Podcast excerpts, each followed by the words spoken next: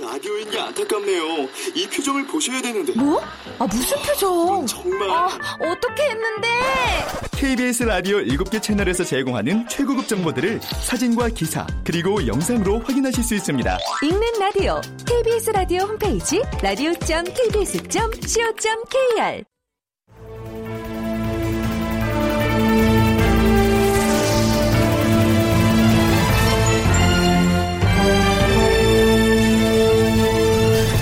다큐멘터리 역사를 찾아서.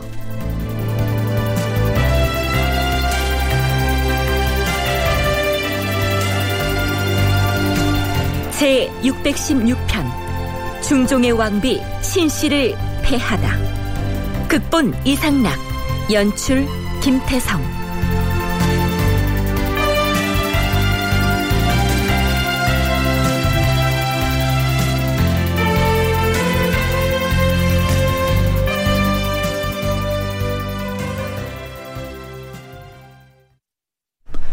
여러분 안녕하십니까? 역사를 찾아서의 김석환입니다. 서기 1506년 9월 2일에 연산군이 쫓겨나고 성종의 둘째 아들인 진성대군이 즉위해서 새로운 임금이 됩니다. 이른바 반정이 일어나던 그날 우리나라가 덕을 쌓은 지 100년에 이르러서 깊고 두터운 은택이 민심을 흡족하게 하여 만세토록 뽑히지 않을 기초를 마련하였는데 불행하게도 지금의 임금이 지켜야 할 도리를 잃어 민심이 도탄에 빠졌도다. 하여 대소신료가 종묘사직을 중히 여겨서 왕을 배립하고 진성대군을 추대하기로 하였다 하니 나는 여러 사람의 의견을 따라 진성대군을 대위에 나가게 하고 전황은 패하여 강화도의 교동에 안치하게 하노라. 대비인 정현 왕후가 진성대군을 후임 국왕으로 인정한다는 교지를 내렸고요. 이어서 진성대군도 왕위에 올라 즉위 교서를 반포합니다. 근년의 임금이 군주의 도리를 잃어서 형정이 번거롭게 되고 또한 가혹하였으므로 민심이 흉흉했으나 이를 구제할 바를 알지 못하였도다.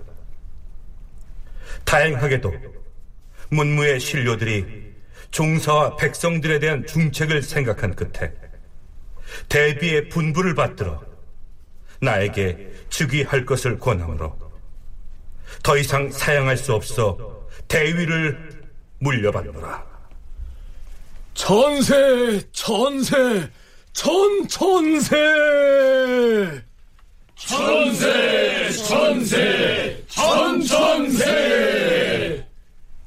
이렇게 해서 조선의 제11대 임금인 중종이 즉위한 것입니다. 얼핏 판단하면 반정이 일어나서 폭군 연산군이 폐위되고 새 임금인 중종이 왕위를 차지했다. 뭐 이렇게 간단하게 생각할 수도 있겠죠. 그러나 과연 그렇게 단순하게 얘기하고 넘어갈 문제였을까요?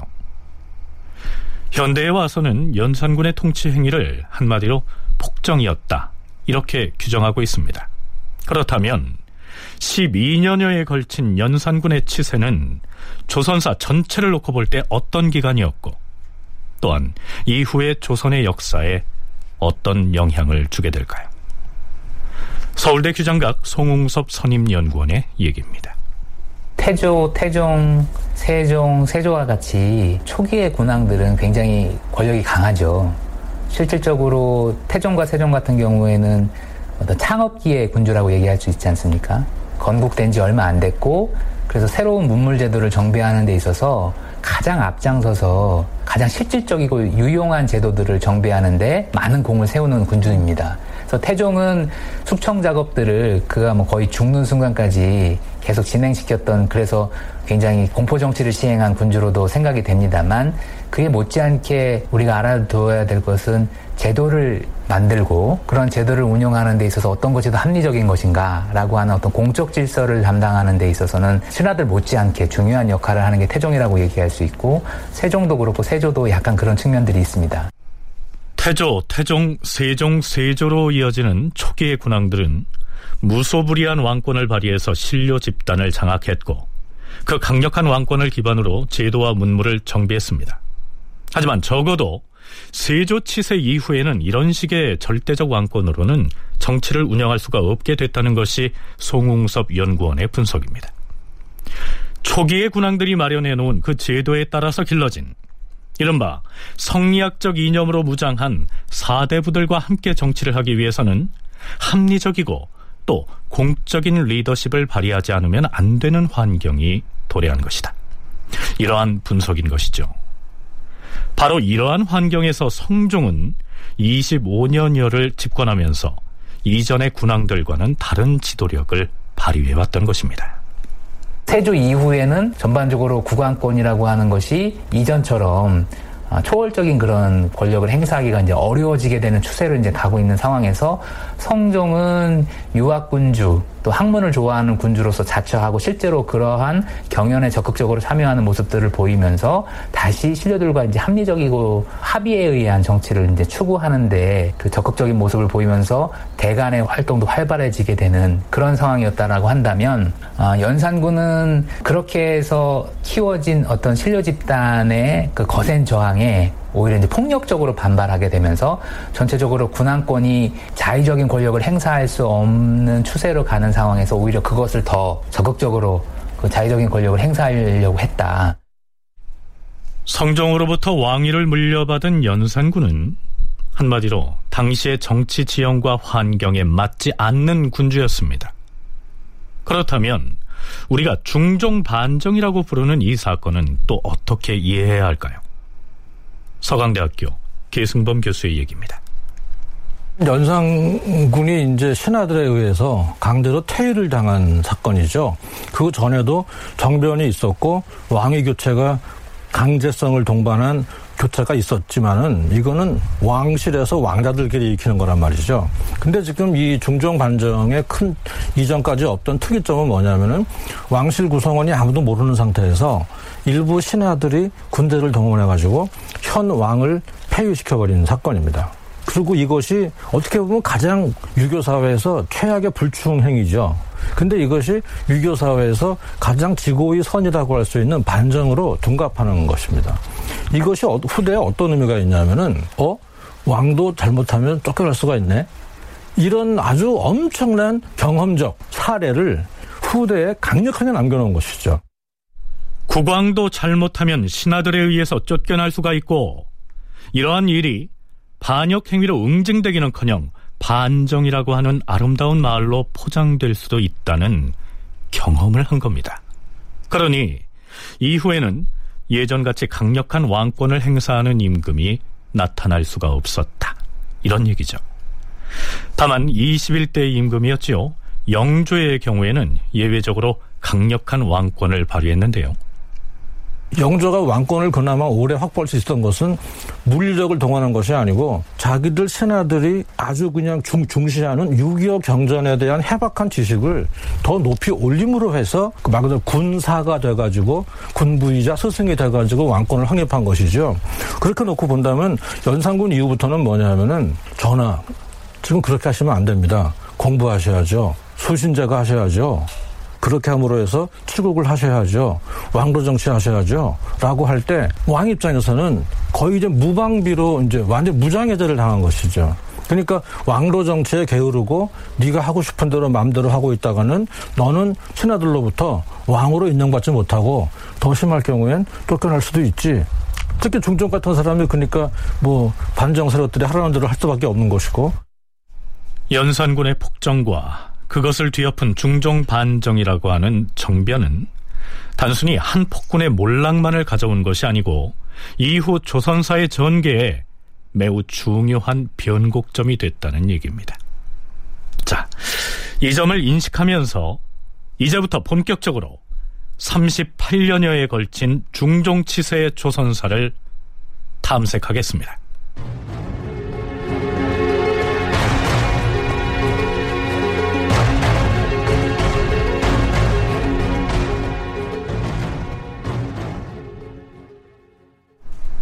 서기 1506년 9월 2일 반정 주도 세력은 연산군을 강화도 교동으로 내쫓고 진성대군을 새로운 국왕으로 옹립합니다.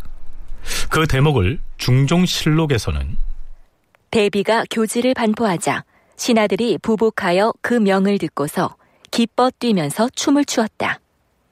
이어서 진성대군이 익선관과 골룡포 차림으로 경복궁의 근정전에 나아가 즉위하자 백관이 할애하였다. 이렇게 기술하고 있습니다. 문무백관의 할애를 받으면서 근정전에서 중종의 즉위식이 거행됐던 것인데요.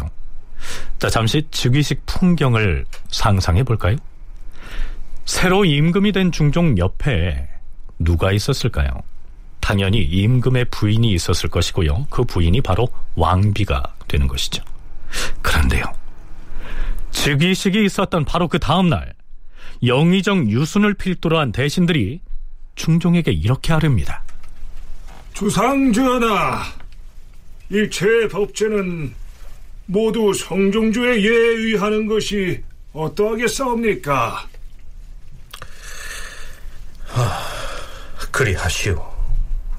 또한 전하께서는 마땅히 경연에 나가시어 신료들을 접하는 등의 일을 속히 마련하여 행하시옵소서. 물론이요. 경들의 의견에 따르겠소. 그리고 또 한 가지 아뢰올 말씀이 있사옵니다. 중궁 책봉에 관한 일은 아직 대비마마의 분부가 없으시니 어떻게 하는 것이 좋겠사옵니까?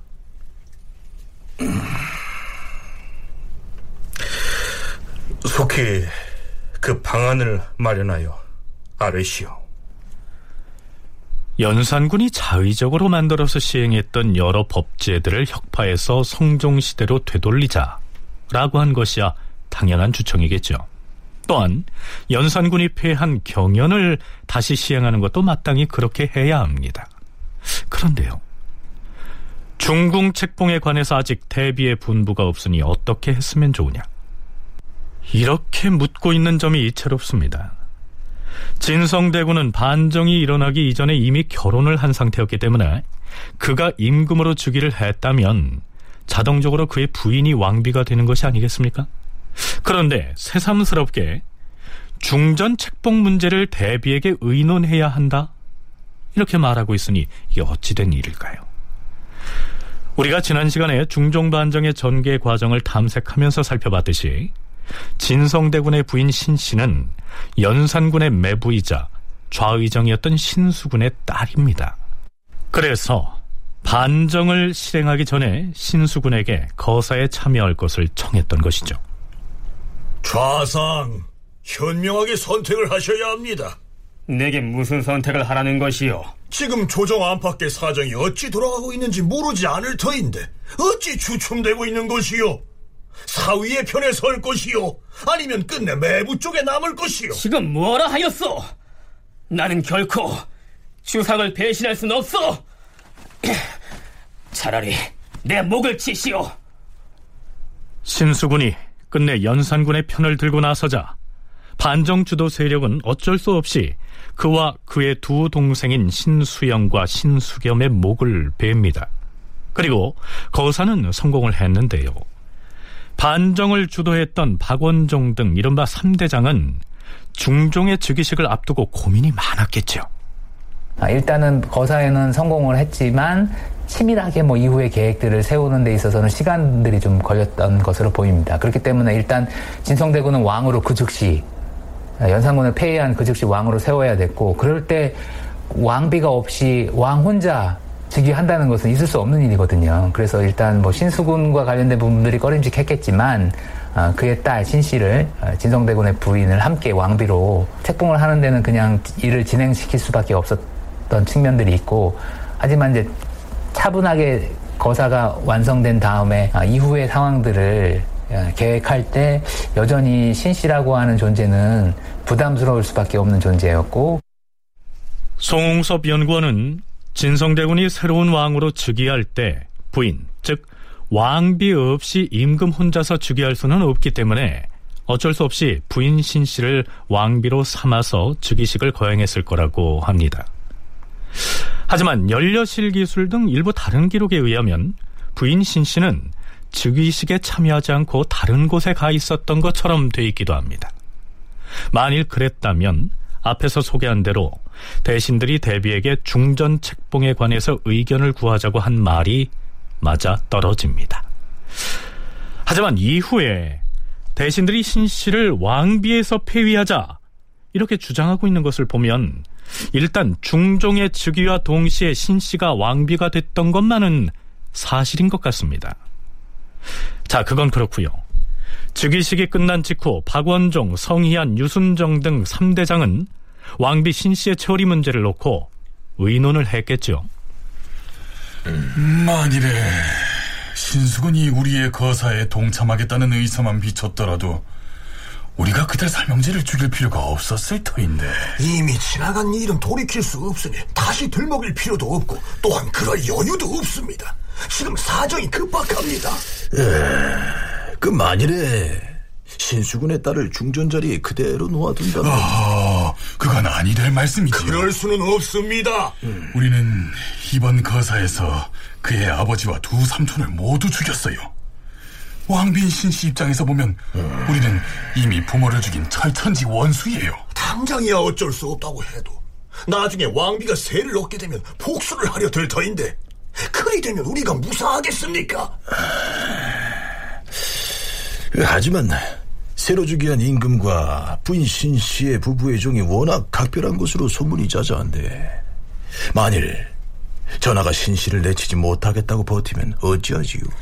부부의 금실이 각별하니까 더더욱 신 씨를 왕비의 자리에 둬서는 아니 되지요. 그것은 왜요? 부인 신 씨를 생각하는 전하의 마음이 애틋한 만큼 나중 언제라도 신 씨가 전하께 자기 아버지를 죽인 원수를 갚아야 한다. 이렇게 주장을 하고 전하의 마음이 신 씨에게 기운다면 그 일을 어찌 감당할 수 있단 말이오. 신 씨를 하루라도 빨리 중전의 자리에서 내쳐야 합니다. 이들이 반정을 일으키는 그날 밤에 신수군을 제거합니다. 형제를 제거하죠. 그리고 연산군을 몰아냅니다. 그러니까 이건 무슨 얘기냐면은 신수군은 죽었고 그 신수군의 누이인 또 연산군의 왕비도 쫓겨난 겁니다. 그 집안이 거의 풍비박산 난 것이죠. 근데 그 집안에서 유일하게 지금 남아있는 사람이 진성대군의 부인으로 이제 시집간 당경 왕인데 반정을 주도하는 입장에서 볼 때는 자기들이 지금은 중종에 벌벌 떨고 있, 기 때문에 우리 이 반정 세력들의 말에 순종을 하겠지만 정치 현상이라는 게 언제 어떻게 바뀔지 모르는 것이고 그러다 보면 나중에 지금 이 당경 왕후 입장에서 볼 때는 자기 아버지를 죽이고 완전 자기 집을 그냥 완전히 멸망시킨 그 최고 원수이자 원흉이 누구냐? 뒷날에 중전신 씨가 원수를 갚겠다고 나오는 사태가 벌어진다면 반정을 주도했던 3대장에게는 끔찍한 일이 닥칠 수도 있겠죠.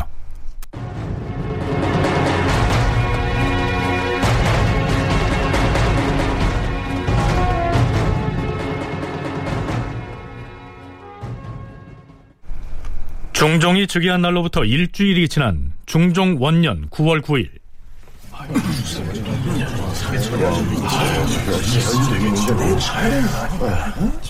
영의정 유순을 비롯하여 김수동, 유자광, 박원종, 유순정, 성희안, 김감, 이손, 권균 등의 대신들과 육조 참판 등이 왕에게 아뢰었다. 주상 전하, 신등이 반정거사를 할 당시에 먼저 신수군을 제거하였던 뜻을 헤아려 주시기 바라옵니다. 그것은 큰일을 성취하고자 함이었사옵니다. 지금 신수군의 친딸이 대궐 안에 있사옵니다.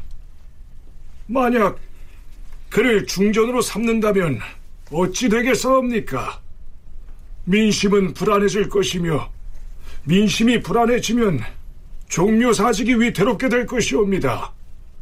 부디 주상 전하께서는 사사로운 온정을 끊어내시어서 그를 밖으로 내치시옵소서. 경들이 아르는 바가 심히 마땅하나 하지만 아, 그래도 조강지처인 바에 과인이 어찌 내칠 수 있다는 말이오. 주상 전하, 신등도 이미 그 점을 알고 있사오나 종묘 사직의 대결로 볼 때 어찌 할 수 없사옵니다. 머뭇거리지 마시고 속히 결단을 하시옵소서. 속히 결단을 하시옵소서 주상 전하. 그래요. 종묘 사직에 관계되는 중대사라고 하니 과인이 어찌 사사로운 정을 생각하겠소. 마땅히 여러 사람 의논을 쫓아서 밖으로 내치도록 하겠소. 근데 지금 궐 밖으로 내보내면 어디로 가야 하나? 어, 하성이 정연조의 집이 비어 있을 터이니 그 집을 수리하고 소지하게 하시오. 오늘 저녁에 그쪽으로 거처를 정하여 나가게 하겠소. 그리고 그날 초저녁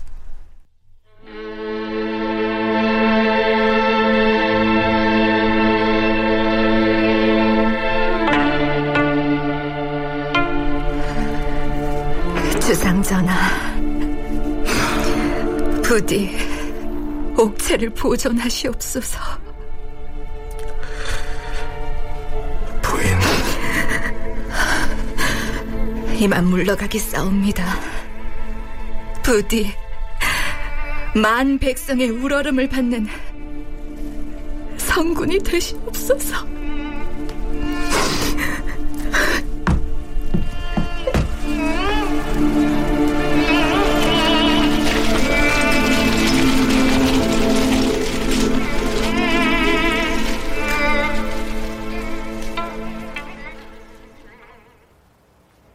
신 씨가 교사를 타고 건축문을 나온 뒤 하성위의 집에 이르러 그곳에 우거하였다. 부인 신 씨가 궐을 나가서 임시 거처로 삼은 곳이 하성위 정현조의 집이었습니다. 정현조는 세조의 딸 의숙공주의 남편이자 영의정을 지낸 정인지 아들인데요. 갑자사화 때 연산군으로부터 유배형을 받은 뒤에 귀양지에서 세상을 떠납니다. 신 씨는 그곳에 임시로 머물다가 나중에는 지금의 서울특별시 중구 저동에 위치한 영희전으로 옮겨가게 됩니다. 연산군을 폐위시킨 다음에 정당성을 반정의 명분을 얻기 위해서는 다음 서열을 딱 즉위시켜야 하는데 그, 그 사람은 진성대군이지 않습니까? 그러니까 지금 이게 지금 외통수에 걸린 거죠. 그러면 이 외통수에서 벗어나는 길은 뭐냐? 더 시간 끌지 말고 아예, 아예 초장에 이혼시켜버리는 것이죠. 중종이 처음에 거부하죠. 당시 중종이 17세인 나이에 이제 왕이어에 즉위하는데 그거 지금 결혼한 지 얼마 됐다고 지금 얼마나 좋을 때겠습니까? 할 수 없이 중종이 두려워서 이혼을 하고 자기 부인을 이제 쫓아버리는 것이죠. 굉장히 슬픈 드라마인데 그런 맥락으로 볼 수 있습니다. 연려실 기술 등에 따르면 중종과 부인 신 씨는 애정이 매우 돈독했고요. 신 씨가 폐위돼서 내쳐진 뒤로도 그 애틋한 마음을 서로 잊지 않은 것으로 기술돼 있습니다.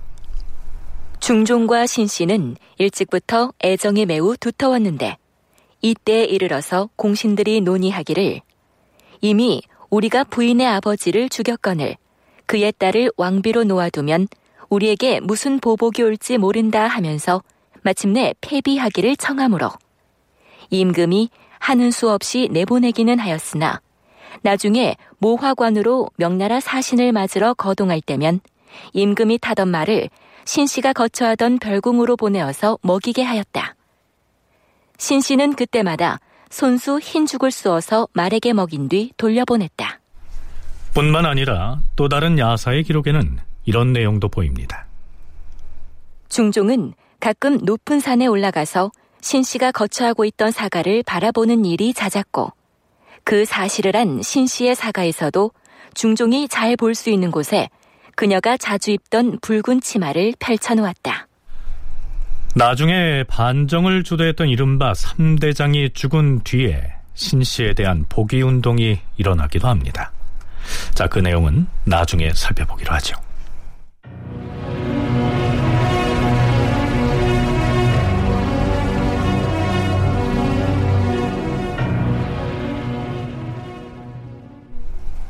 뭐니 뭐니 해도 중종 제위 초기에 가장 크게 대두된 문제는 공신 책봉을 둘러싼 다툼이었습니다. 우선 반정이 일어난 지 엿새 뒤인 중종 원년 9월 8일에 상황을 살펴보기로 하겠습니다. 박원종, 성희안, 유순정 등이 의로운 일을 일으킨 공을 의논하여 그 공을 세 등급으로 나누었는데 유자광, 신윤무, 박영문, 장정, 홍경주를 1등 공신으로 그리고 이효성, 심순경, 변수, 최한홍, 윤형로, 조계상, 유순, 김수동, 김감, 이계, 이계남, 구수영, 이활 등을 2등 공신으로 천거하였으며 자, 이외에도 84명에 이르는 사람을 3등 공신에 책정하자고 상신을 합니다. 그런데요, 흥미롭게도 박원종을 비롯한 이른바 3대장은 공신 명단에 빠져 있습니다. 영의정인 유순이 중종에게 이렇게 보고합니다. 주상 전하, 박원종 등은 감히 스스로 자기의 공을 의논할 수 없으므로 아랫바가 이와 같사옵니다. 박원종, 성희안, 유순정 등은 제일 먼저 큰 계책을 결단하여 지대한 공을 이루었으니 그 서차가 마땅히 유자광의 위에 있어야 할 것이옵니다. 알았으니 그리 하시오. 중종 반정으로 공훈을 인정받은 공신의 호칭은 정국 공신이었습니다. 물론 공신의 명부를 박원종, 성희안, 유순정 이 3대장이 주축이 돼서 작성했겠죠. 그러면서 차마 자기들 이름을 공신 명부에 적어서 임금에게 아뢰는 것은 쑥스러웠던 모양입니다.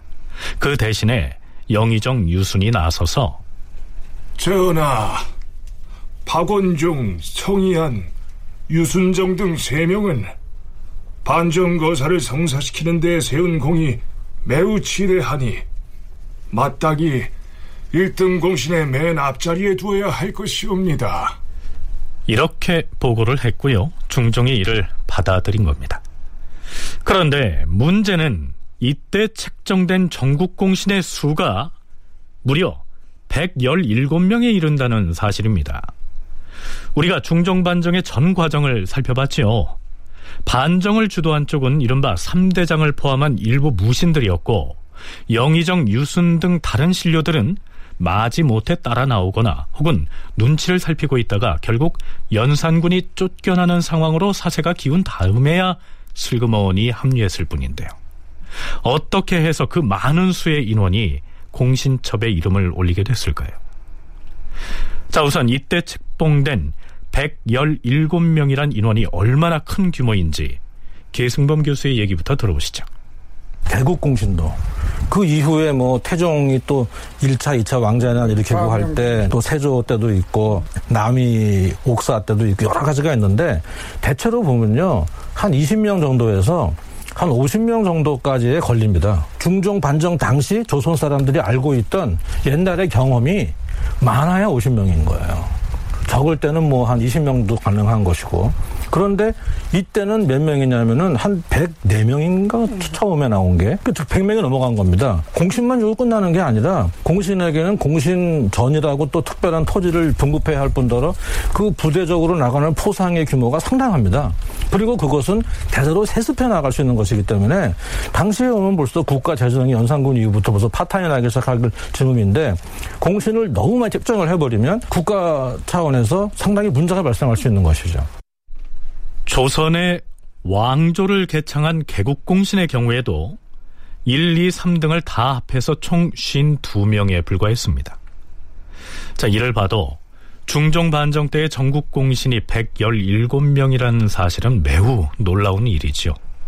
더군다나 수양대군이 김종서 등을 죽이고 권력을 획득한 계유정난 뒤에 책봉한 정난 공신도 겨우 40명 남짓에 불과했는데요.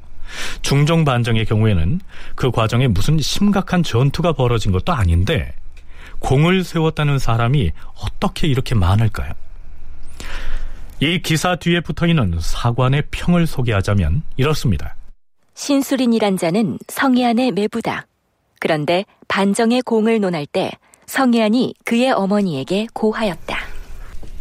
어머님, 이번에 공신을 등록할 때 박원종과 유순종의 자제들도 공신에 참여하긴 했으나 저의 자식들이 가장 많았습니다. 네 자식들이 가장 많이 공신에 책봉됐으면 뭘 해?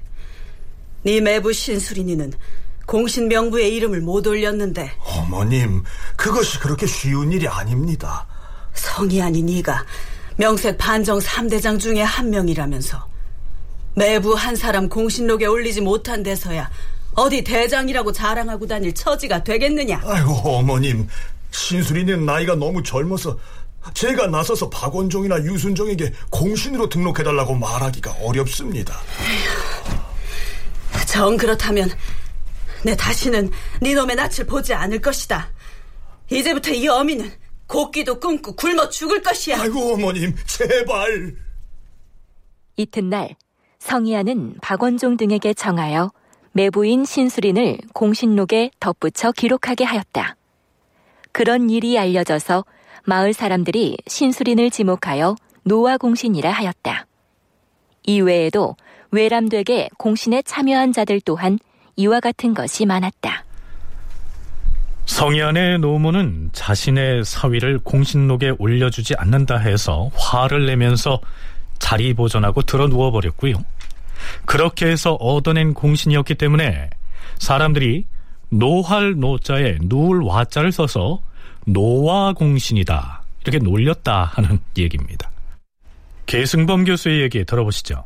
흔히 하는 말로 뭐, 어, 밤에 시끄러운데 나가 보니까 벌써 반정이 다 끝나가고 있는데, 어, 그런가? 그러면 횃불 한개 들고 막 뛰어가가지고 이제 뭐 한 사람도 있고, 또 아니면은 뭐, 뭐, 성희안, 박원종, 유순정, 이런 핵심 3대장과의 혈연 관계라거나, 뭐, 안면 있는 사람들, 이런 사람들이 계속 다 이름을 넣기 시작하는 것이죠.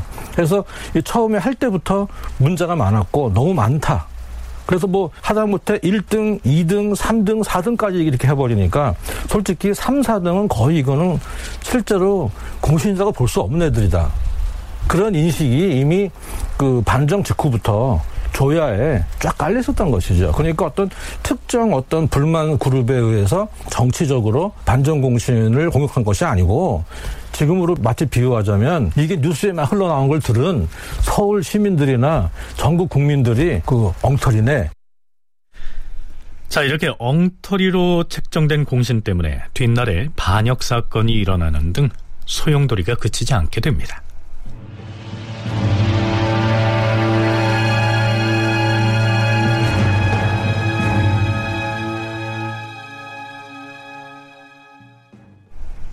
공신 책봉 바로 다음 날인 9월 9일 대사관 안당과 사관 박호겸 등의 간관들이 나서서 중종에게 진언을 합니다. 전하, 근래 백성들의 삶이 도탄에 빠지고 종묘 사직의 위태로울 뻔하여 싸운데 일부 재상들의 의의를 제창하고 나서서 성군을 주대함으로써 사직을 평안히 하고 민생을 구제하여 싸웁니다.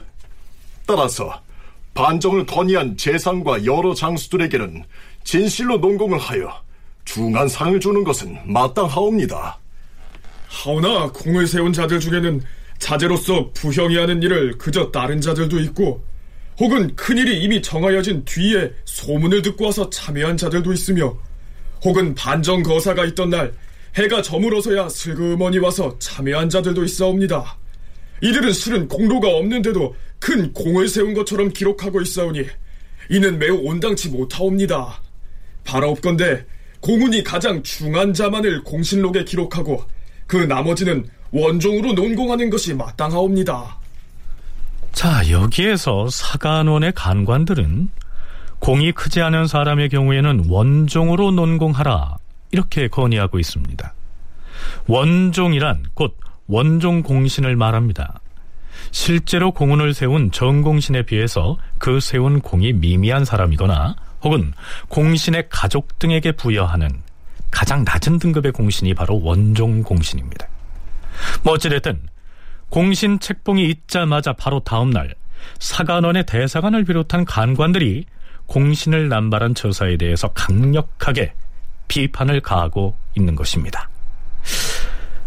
자, 사관원의 간관이 임금에게 직언을 하는 모습. 이건 무척 오래간만에 보는 장면 아닙니까?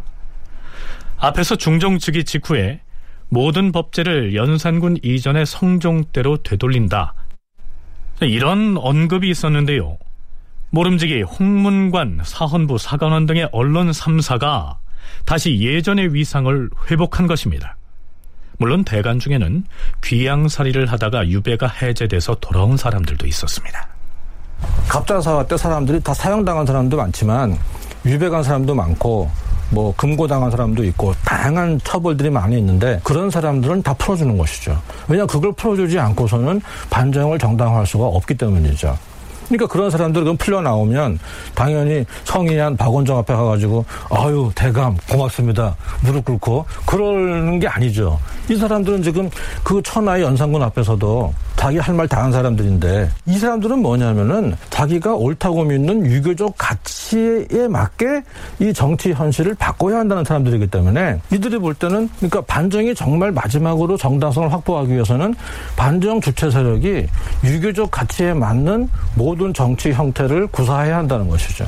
근데 농공 행상할 때부터 벌써 이렇게 팔이 안으로 굽는다는 식으로 이렇게 엉성하게 해버리니까 자, 이들 대가는 연산군 앞에서도 당당히 직언을 간하다가 탄압을 받았던 관계였습니다. 그렇기 때문에 연산군에게 아부하면서 그 지위를 유지해온 그 어떤 대신들보다도 떳떳했겠죠. 따라서 박원종 등 전국 공신들에게도 당당할 수가 있었다는 얘기입니다.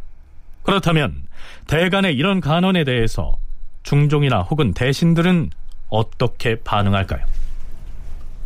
대간이 간한 바는 잘 들었어. 이에 대하여 의정부의 정승 및 반정을 이끌었던 대신들은 답을 해보시오. 전하, 간관의 말에 틀린 바는 없사옵니다. 하오나, 지난번에 반정거사와 같은 큰일은 가볍게 처리해서는 아니 될 일이었사옵니다. 마땅히 비밀리 의논하고 약속을 내서 추진해야 이룰 수 있는 것이옵니다. 일이 만약 이루어지지 못했더라면 그 화가 작지 않을 것이기 때문에 당초에 비밀리에 의논을 하였고 자제들이 아닌 경우에는 말을 서로 주고받을 수 없었던 것이옵니다.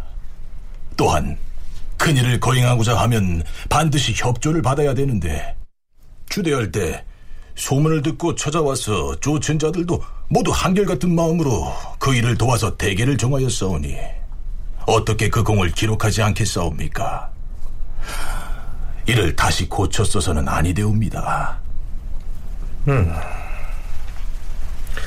대신들의 뜻이 이러하니 이런 뜻을 간관에게 말하도록 하시오. 사관원의 간관이 왜 직접 공을 세우지도 않은 자제들까지 공신으로 책봉을 했느냐 이렇게 따지자 반정거사 같은 큰일은 비밀리에 추진해야 되기 때문에 가장 가까운 자기 자식들과 의논할 수밖에 없었다. 따라서 공신의 자식들도 반정에 공을 세운 것이나 마찬가지다. 이렇게 둘러대고 있습니다.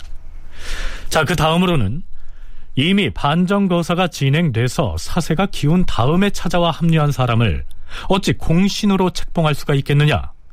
이렇게 따진 대목에 대해서는 거사가 성공을 하기 위해선 뜻을 함께하는 여러 사람이 필요하기 때문에 뒤늦게 달려온 그들도 공이 있다고 볼 수밖에 없다. 뭐 이런 옹색한 논리를 내세우고 있는 것이죠.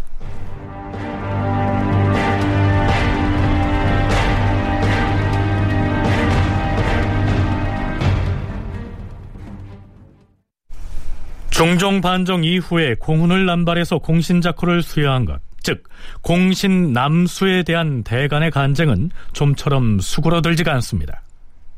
눈여겨볼 대목은 대간이 간언을 하면 중종은 그 내용을 대신들에게 그대로 전하면서 의견을 묻고 대신들이 뭐라고 반론을 하면 그 의견을 대간에게 전하면서 또 그들의 의견을 묻는 모습이 자주 나타난다는 사실입니다. 중종은 반정 주도 세력에 의해서 갑자기 추대돼서 왕이 됐기 때문에 그들이 조종하는 대로 따를 수밖에 없었던 것입니다. 중종 원년 9월 10일 이번엔 사헌부와 사간원이 아예 합사해서 다시 공신 문제를 들고 나옵니다. 전하, 반정거사 때 의리를 제창하였던 재상 등은 죽을 각오로 일을 일으켜서 함께 성취하였으니 그들의 자제들을 논공에 참여시킨 것은 그래도 괜찮사옵니다. 하오나 큰 계책이 이미 정하여진 뒤에 풍문을 듣고 달려와서 나중에 슬그머니 참여한 대신들은 공신의 반열에 참여하게 된 것만으로도 오히려 과분할 일일진데 그들의 자제들까지 모두 공신 반열에 참여시켰사오니 이는 심히 부당한 처사이옵니다. 그렇사옵니다. 이미 하늘의 뜻이 기울고 연산군을 배회하는 쪽으로 민심이 돌아간 뒤에는 어느 누군들 호응하여 기꺼이 따라 나서지 않겠사옵니까? 그런데도 날이 저물녘해야 슬그머니 나타나서 합류하고 혹은 일이 다 끝난 뒤에 다만 하례에 참여했을 뿐인데도 그들 또한 공신의 반일에 참여했사옵니다. 이런 자들의 공을 기록하여 후세에 무엇을 보여주고자 하는 것이옵니까? 바라옵건대 공의 크고 자금을 나누어서 엄정하게 등급을 정하고 그들의 자제이거나 혹은 거사가 이루어진 뒤에 나타나서 참여한 사람들은 다만 원정공신 정도로 기록하게 하시옵소서. 한 가지 더 아르게 싸웁니다. 폐주 연산군 치하에서 궁궐 나인에게 빌부터 관직에 제수된 자가 있었는데 전하께서 이미 대사령을 내리신 탓에 처벌하기는 어렵사옵니다. 하오나 이들의 직첩은 다 거두고 장차 관직에 서용하지 않는 것이 합당할 것이옵니다. 대간의 간언이 이러한데 정승들의 의견은 어떠한지 아래시오. 주상 전하, 지금 대간이 공신을 탄핵하고 있사오나 공신들은 모두 나름의 공이 있어서 마땅히 상을 줘야 하기 때문에 공식록에 기록한 것이옵니다. 고칠 수가 없사옵니다. 하오나 나인에게 빌붙어서 벼슬을 얻었던 자들을 장차 소용하지 말라고 한 대간의 말은 합당하오니 청컨대 그대로 따르시옵소서. 주상 전하, 사헌부에서 다시 아뢰옵니다. 이번 거사는 세조 때의 일과 크게 다름이 없사옵니다. 하오나 세조의 정난공신은 겨우 40여 명이었사옵니다. 당시 개유정난에 가담하거나 혹은 수중한 자들을 망라하면 어찌 그 정도에 그쳤겠사옵니까?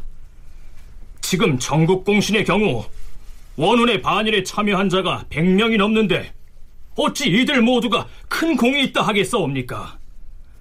공이 없는 자가 공 있는 자와 함께 뒤섞여서 분별이 없게 되면 민심이 쾌하게 여기지 않사옵니다. 지금은 전하께서 즉위하신 초기이옵니다. 전하께서 내리신 공신 작호가 그 공에 걸맞은 것이라야 민심이 전하를 믿고 따를 것이오니 바라옵건대 이 뜻을 통찰하시어 공과 상을 밝게 베푸시옵소서. 음.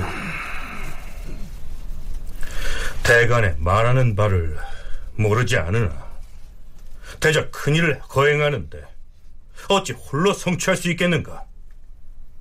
저들은 모두 거사에 종사하여 공을 세운 것이니 다시 고칠 것이 없도다. 대간이 줄기차게 목소리 높여서 공신책봉의 문제점을 지적하고 나섰지만 중종은 결국 대간의 간언을 받아들이지 않습니다. 자, 아니죠. 3대장으로 불리는 반정 주도 세력이 대간의 간언을 받아들여서 문제점을 수정하겠다. 이렇게 나서지 않고 있는 상황에서 중종은 재량권을 발휘할 여지가 없었던 것입니다. 대간이 공신책봉에 대해서 간쟁을 하든 말든 박원종, 성희안, 유순정 이 3대장은 공신 등급에 따라 수여할 포상의 격식을 자기들이 정한 다음 중종에게 아뢰서 윤허를 받아냅니다. 전하, 반정 1등 공신에게는 벼슬의 품계를 세 자급을 높여주고 그 부모와 처자에게도 관작을 세 자급을 높여주되 아들이 없는 이는 생질이나 사위에게 두 품계를 높여주고 호위병 10명, 노비 20구, 토지 150결, 은 50냥, 옷감 한 단, 내구마 한 피를 각각 내리시었고 이등 공신은 두 품계의 벼슬을 높여 수여하시고 그 부모와 처자에게 관작을 주어 역시 두 품계를 높여주되 아들이 없는 이는 생질이나 사위에게 한 자급을 더해주고 호위군사 8명, 노비 15구, 토지 100결, 은 30냥, 옷감 한 단, 내구마 한 피를 내리시옵소서. 또한 3등 공신은 자, 물론 등급에 따라서 임금이 내리는 포상의 격식에 차이가 있긴 했지만 무려 117명에 달하는 공신들에게는 이처럼 갖가지 혜택을 부여하기로 결정을 했습니다. 그러니 그렇잖아도 연산군 시기에 고갈되다시피 했던 나라 살림이 더욱 어렵게 됐겠죠. 자, 여기서 잠깐. 박원종 등 이른바 3대장이 모두 사망한 뒤인 중종 9년 2월의 기사를 살펴보면요.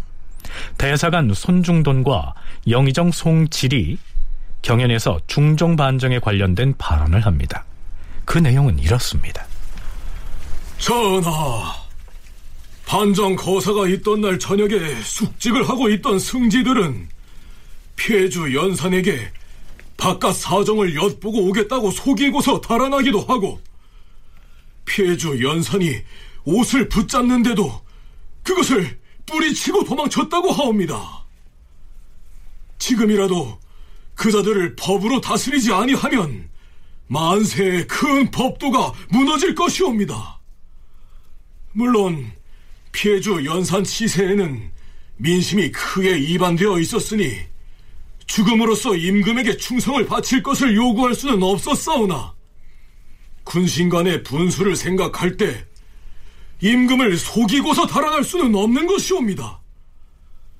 그때 승지였던 조계형이 하수도 구멍으로 빠져나간 뒤에 팔을 걷어 올리고 크게 외치기를 나라에 이 같은 일이 있으면 승지는 을에 먼저 공신에 책봉되어야 한다라고 하였으니 듣는 이들이 모두 비웃었사옵니다. 주상 전하, 당시에 승정원에서 피해주 연산을 보필하고 있던 승지들이 변고를 듣고 모두 도망을 쳤으니 만약 대의로서 책임을 묻는다면 그 죄는 차명에 처해야 마땅하옵니다. 그러나 그때의 사람들은 모두 임금이 있는 것으로 생각하지 않았사옵니다. 만약 진실로 공이 있는 사람만을 공신에 책봉한다면 박원종 등 10여인에 불과할 것이오나 온 조정이 모두 대사에 참여한다는 뜻으로 여러 사람이 공신 반열에 들었던 것이옵니다. 이제 와서 그 공신에 대하여 다시 의논을 하여서는 아니 될 것이옵니다. 자, 이 시기 영의정을 지냈던 송질은 그 자신도 3등 공신으로 혜택을 입었으면서도 진실로 공이 있는 사람만을 공신에 책봉했다면 박원종 등 10여 명에 불과했을 것이다. 이렇게 실토를 하고 있습니다. 바꿔 말하면 중종 반정에 대한 공훈을 엄격하게 적용했다면 10명 정도만 공신으로 책봉됐어야 하는데 그 10배가 넘는 117명이나 책봉이 됐으니 이 공신 작호를 얼마나 남발을 했는지 알 수 있는 대목입니다.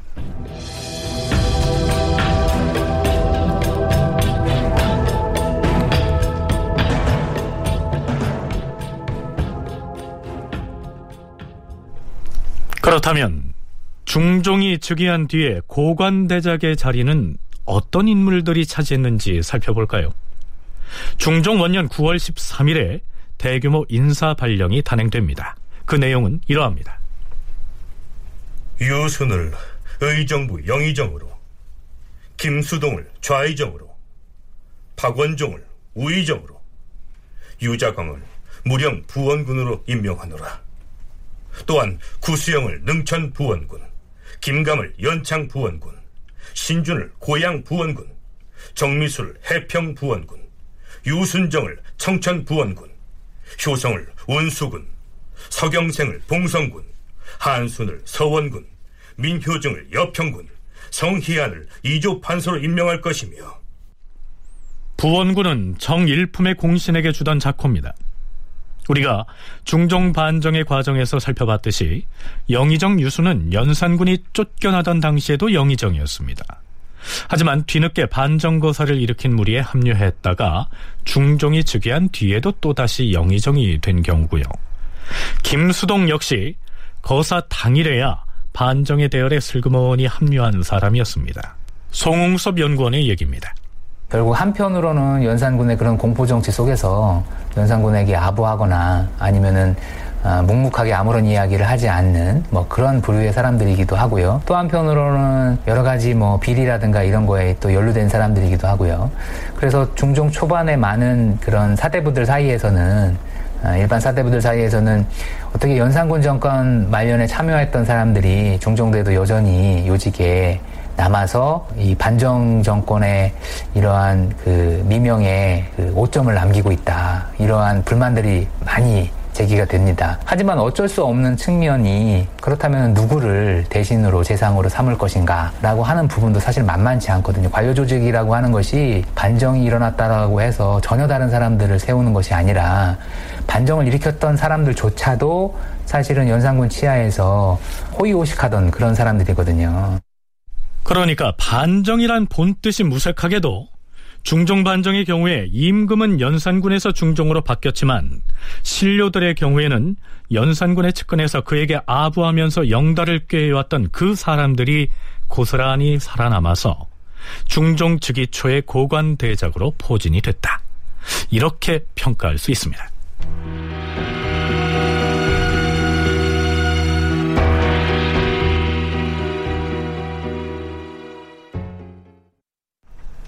처음에 117명이 공신에 책봉됐다고 했지만 공식적으로 공훈을 인정받은 정공신 이외에 정공신의 자제나 사위, 기타 그 수종자들에게 내리는 원종공신의 경우에는 이후로도 수차에 걸쳐서 추가로 녹훈이 되는 바람에 문제가 됩니다.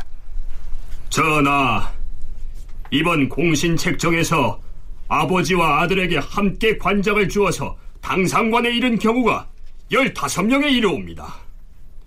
또한 듣건대 원종공신 1등을 모두 친히 받게 한다 하오니 그 수가 또한 100여 명에 이르옵니다.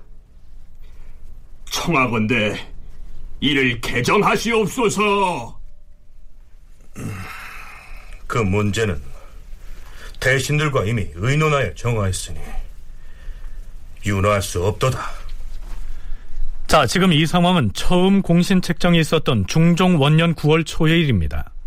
이후로도 몇 차례에 걸쳐서 100여 명이 추가로 녹훈되는 바람에 나중에는 전국 공신과 원종 공신 그리고 그의 친족들까지 모두 앞에서 무려 300여 명에 이르는 사람들에게 당상관의 품계를 내리게 됩니다.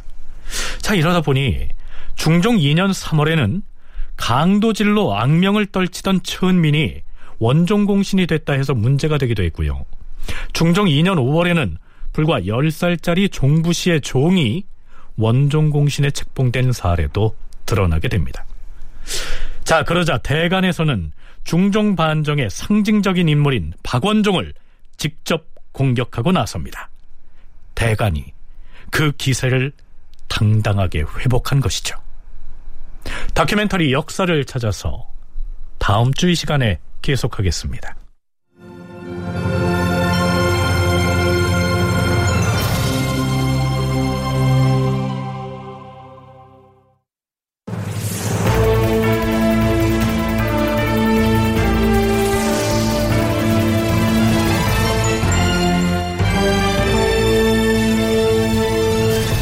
다큐멘터리 역사를 찾아서 제 616편 중종의 왕비 신씨를 패하다 이상락 극본 김태성 연출로 보내드렸습니다.